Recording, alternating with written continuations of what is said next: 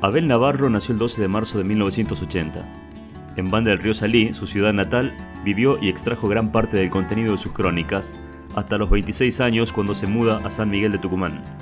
Obtuvo el título de psicólogo social y actualmente trabaja en el Instituto Roca de Menores en situación de encierro. Su interés se centra principalmente en las crónicas ficcionadas y la poesía oscura y existencial. Escuchamos Terminal Vieja de Abel Navarro en la voz de Alfredo Arauz.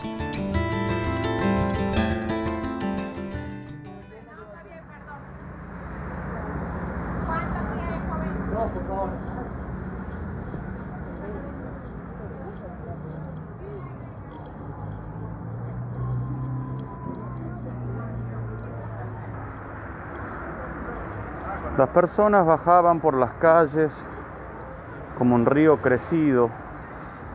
Todos querían llegar antes del anochecer para no perderse de nada.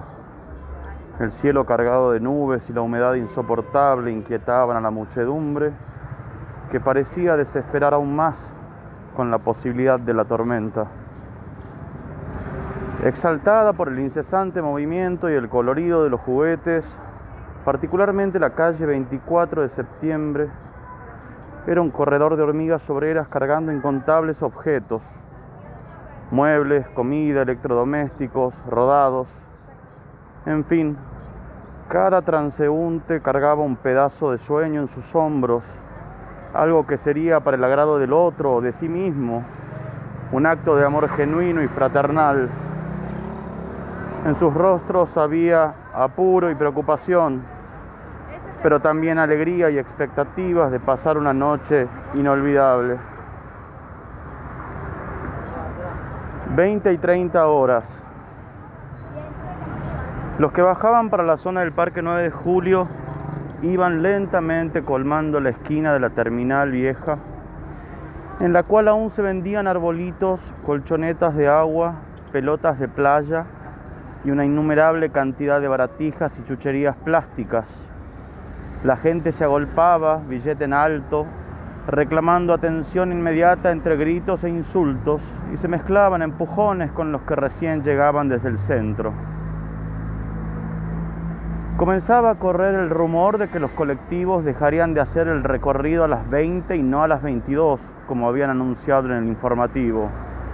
En efecto, las personas que esperaban en las paradas para ir a la banda, las tenias y alderetes ofuscadas reclamaban, hace 45 minutos que espero, qué falta de respeto, mi marido debe estar que explota, decía una mujer gorda con varias bolsas de comida en su regazo. Y yo lo espero el 125 hace más de una hora y el chiquito se me está cagando desde la Plaza Independencia.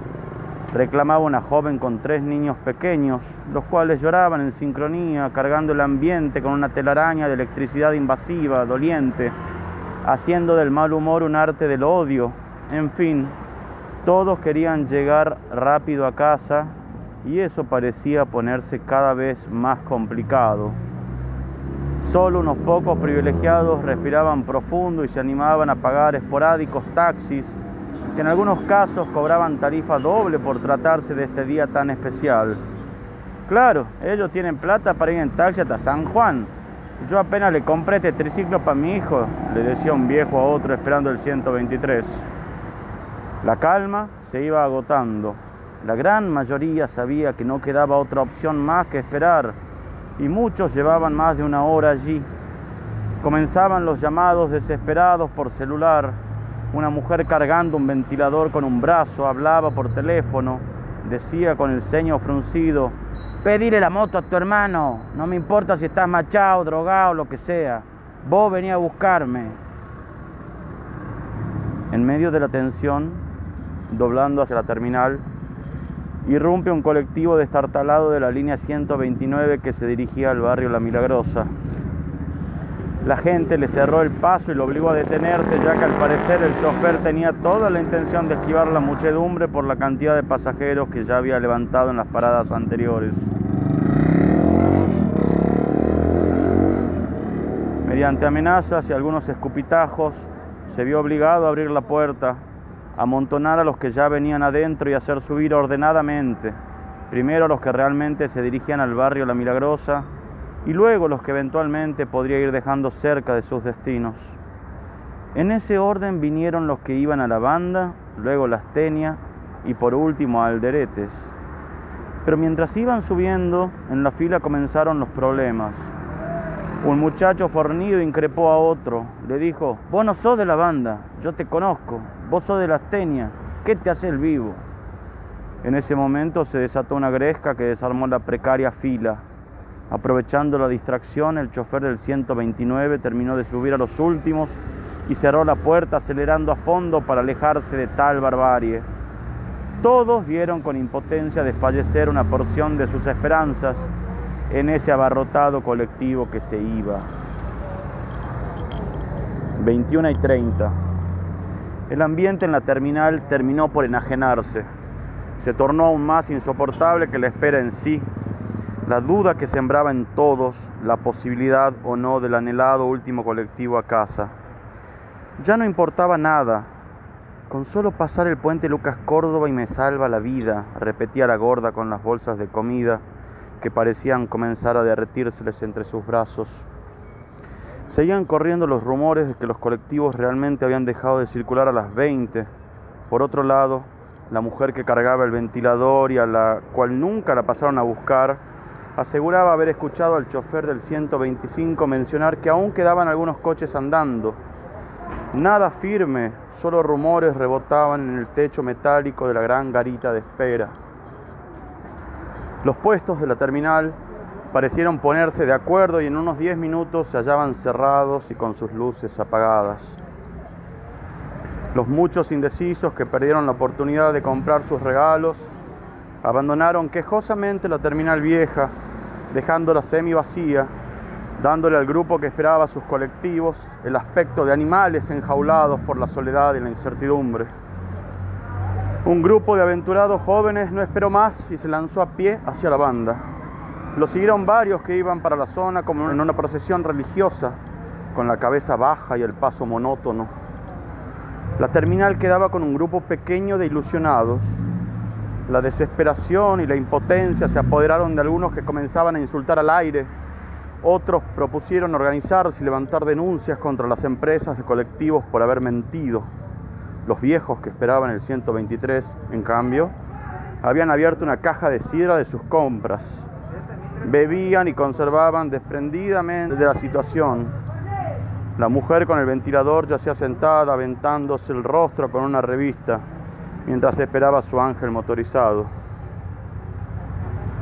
La noche se cernía indefectible por sobre el cielo y la ecléctica paleta de sonidos de la ciudad lentamente se apagaba.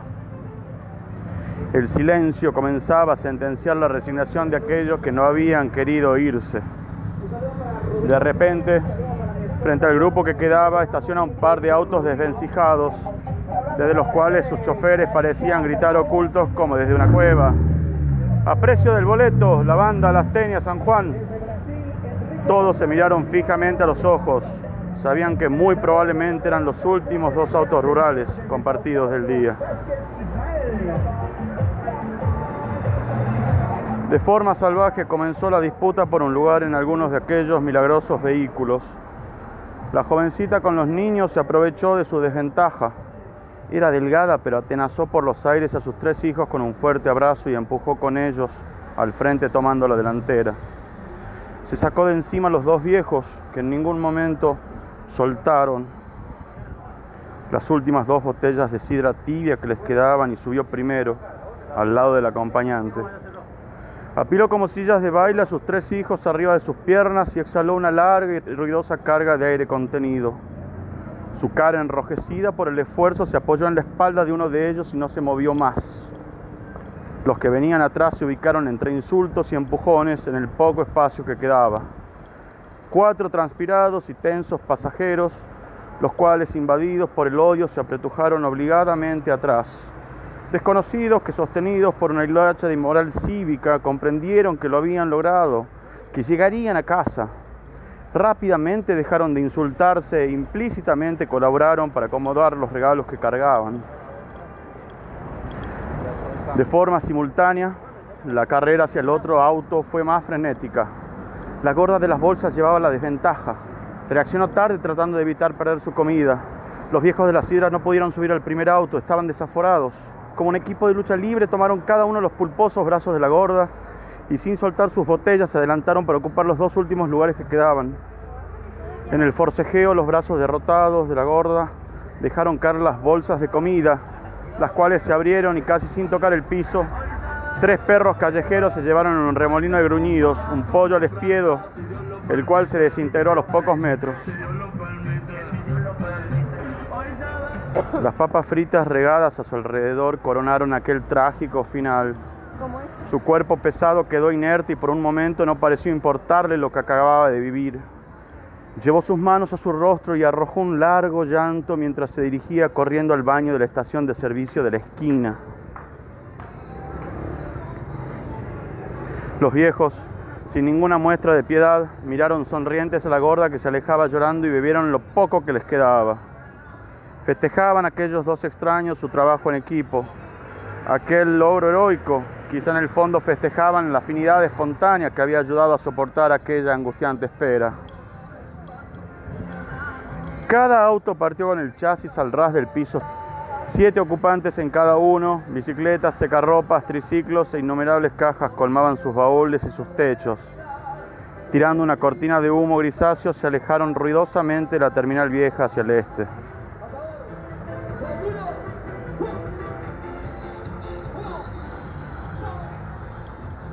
22.30. Casi nadie circulaba ya en aquellas calles que hacía unas horas habían estado colmadas. Un viento tibio comenzó a correr elevando por los aires una nube de bolsas plásticas y papeles, haciéndolas danzar en un lento remolino. Traía también aquella repentina brisa, un tufo a basura fermentada, mezclada con pólvora y rastros sutiles de alcohol.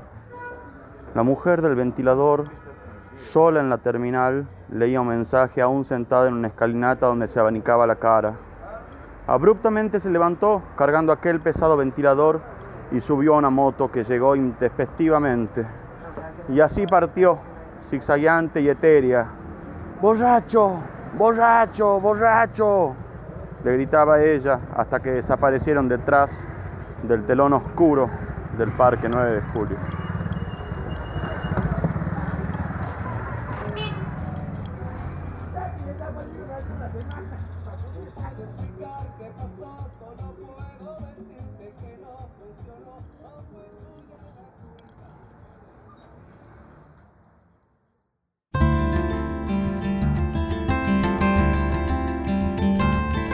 Sin Miga Podcast, la pata sonora de una revista digital que milita para el campo nacional y popular, dando visibilidad a la producción cultural de los artistas, pensadores y científicos de Tucumán que se destacan en todas las áreas del conocimiento. Podés encontrarnos en las redes sociales como Revista Sin Miga o en nuestra web como sinmiga.com.